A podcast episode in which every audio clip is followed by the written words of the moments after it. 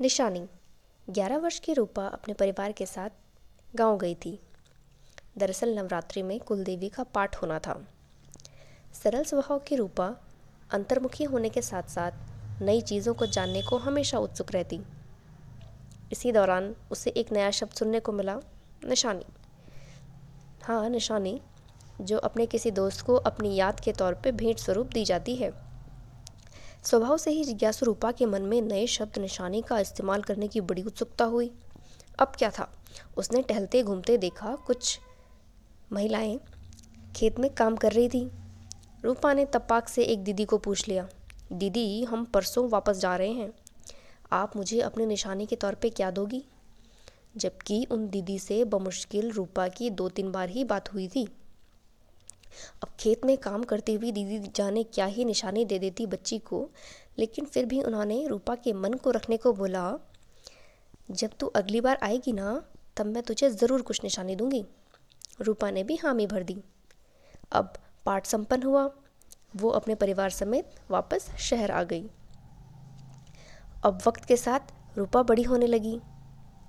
एक बार रूपा के मोहल्ले में शादी समारोह था। वो अपने दोस्तों की टोली के साथ शादी में बड़ी मस्ती करा करती थी।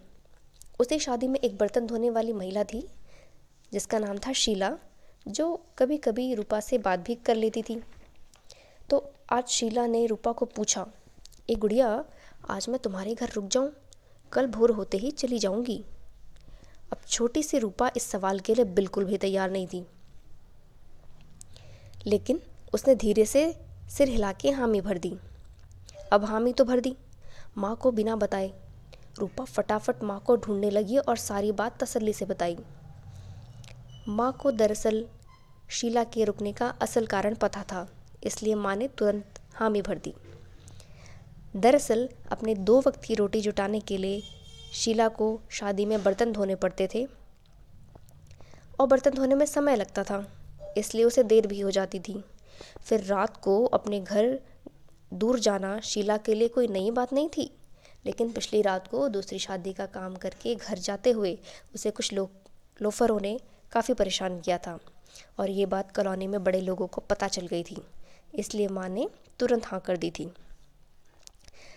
अब सब घर आ गए।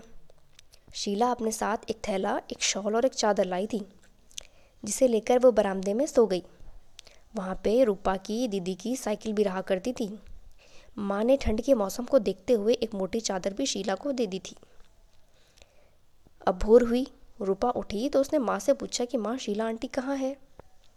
तो माँ ने बताया कि वो तो उजाला होते ही चली गई थी।